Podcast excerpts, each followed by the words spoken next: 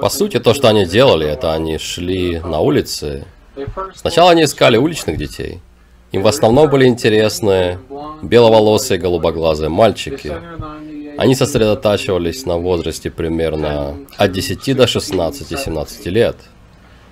Хотя, как сказал Дункан, были дети гораздо младше и старше. И то, что они делали с этими мальчиками, вне самих исследований,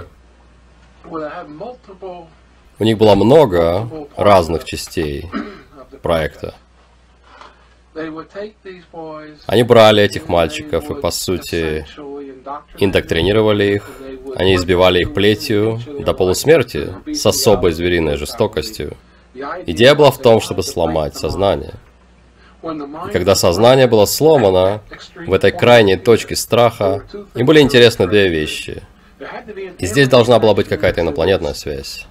Потому что есть сообщение о некоем технологическом устройстве, которое собирало паттерны страха. Также есть сообщение о заборе гормонов из их организма на пике их страха. Во-вторых, они электромагнитно фиксировали паттерны сознания, которые выходили из организма и которые сохранялись в большой компьютерной базе. Они манипулировали и перестраивали сознание, буквально перестраивали сознание. Затем они использовали радарный передатчик и вкладывали это новое сознание обратно в тело человека через экстрасенса, который как бы переустанавливал его психосексуальными методами. Теперь Причина, по которой они взяли Дункана, в том, что он беловолосый, голубоглазый, то есть полный набор. Им нужны были те же беловолосые, голубоглазые мальчики, потому что часть сознания Дункана также становилась частью сознания мальчиков. То есть у мальчика могла быть треть его изначального сознания, треть его сознания вкладывалась из компьютера, еще одна треть основывалась на личности, сознании радарной системы, Дункана и кого угодно, кто вкладывал в него что-то. Им нужно было взять две трети сознания, или, наверное, может, треть или две трети сознания, чтобы они были совместимы с телом. То есть дело в том, что если вывести ваше сознание из тела, то чтобы оно прижилось как нужно, и не было больным, физически больным, это сознание нужно было поместить в генетически похожее тело. И это то, что они искали. То есть сознание, которое можно добавить от другого вкладывающего программера, как это можно назвать, оно должно было быть совместимо с этим телом. Поэтому им нужны были дети с таким же типом тела, как экстрасенсы в программе. Мы думаем, что у них были также итальянцы, у них были ирландцы и беловолосые, голубоглазые. Ирландцы, англосаксы и затем беловолосые, голубоглазые нужны были в их работе. И эти дети после обработки, те из них, кто выживал, у нас есть информация о двух мальчиках, которые были в программе, что их отправляли в специальные правительственные проекты, генетические исследования, их возвращали обратно в семьи или отправляли на какую-то работу. Они могли конфигурировать ум, чтобы он был идеальным работником, например. И это то, что мы знаем о проекте мальчиков Монтака. Мы знаем, что в этом бункере, к северу от радарного холма, велась вся эта работа, потому что мы депрограммировали трех мальчиков из Монтака, и они все помнят этот бункер. Кстати, они очень пугаются, когда видят фотографии оттуда. И они очень пугаются, когда видят саму базу, как таковую. Но и главные воспоминания — это бункер. Они описали комнату, в которой есть три стороны, обращенные на улицу. Они описали балкон. Эти все трое описали балкон независимо. И можно видеть, там есть большие крюки, на которых висел этот балкон. То есть мы установили места, и мы вводили туда несколько экстрасенсов, включая Хельгу, для считывания, и все они чувствовали ужас и страх, которые происходили там. И Дункан сорвался в слезы в одном из бункеров и, по сути, пытался покаяться, попросить прощения и так далее.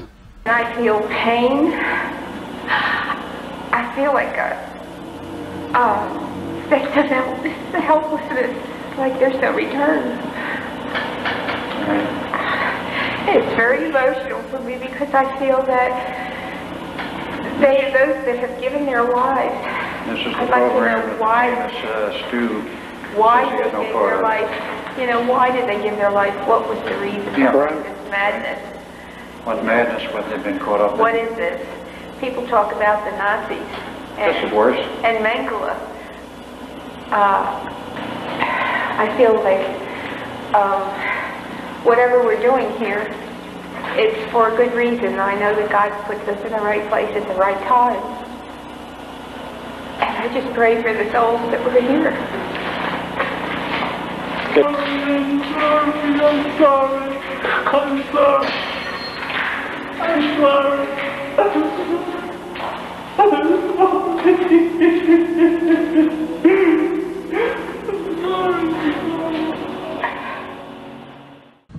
Так что да, мы считаем, что установили места, где все это делалось.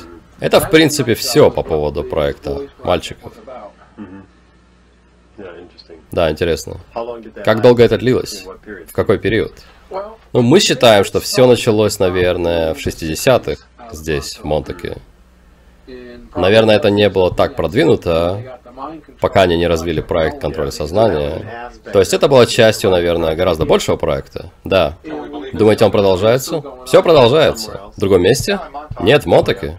Под землей. Тот же вид контроля и манипуляции.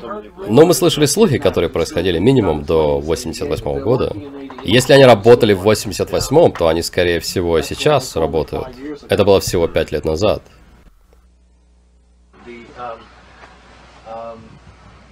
Кроме всех пространственно-временных проектов и проекта с мальчиками, однозначно есть очень странное чувство.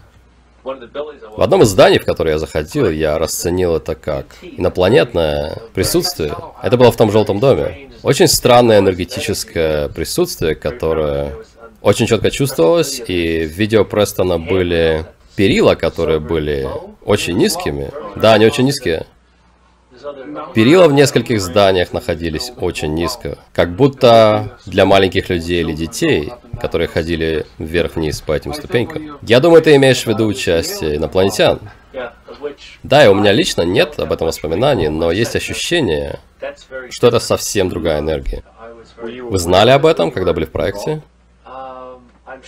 Я уверен, что знал, но есть конкретный паттерн, или вульгарное это неверное слово, но очень грубая энергетическая сигнатура, которая есть у некоторых групп инопланетян. Не у всех. Есть, конечно, более развитые, более прощающие группы, но у Престона есть три или четыре истории. Я не имею в виду, что они выдуманные, но то, что он зафиксировал из воспоминаний. Но в середине 70-х, где-то на втором или третьем уровне под землей, в Монтаке, они простирались на мили по мере углубления, то есть каждый новый уровень был больше по площади, и нижние уровни, вероятно, имели сторону квадратов 7-8 километров. На втором или третьем уровне внезапно в середине 70-х появилась НЛО под землей. Дискообразная летающая тарелка.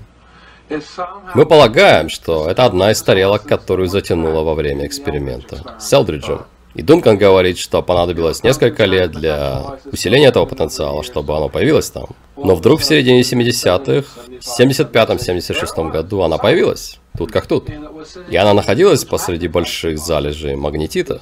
В Монтаке много магнетита, и по какой-то причине это мешало антигравитационному двигателю НЛО. То есть оно не могло выбраться оттуда. Оно застряло там.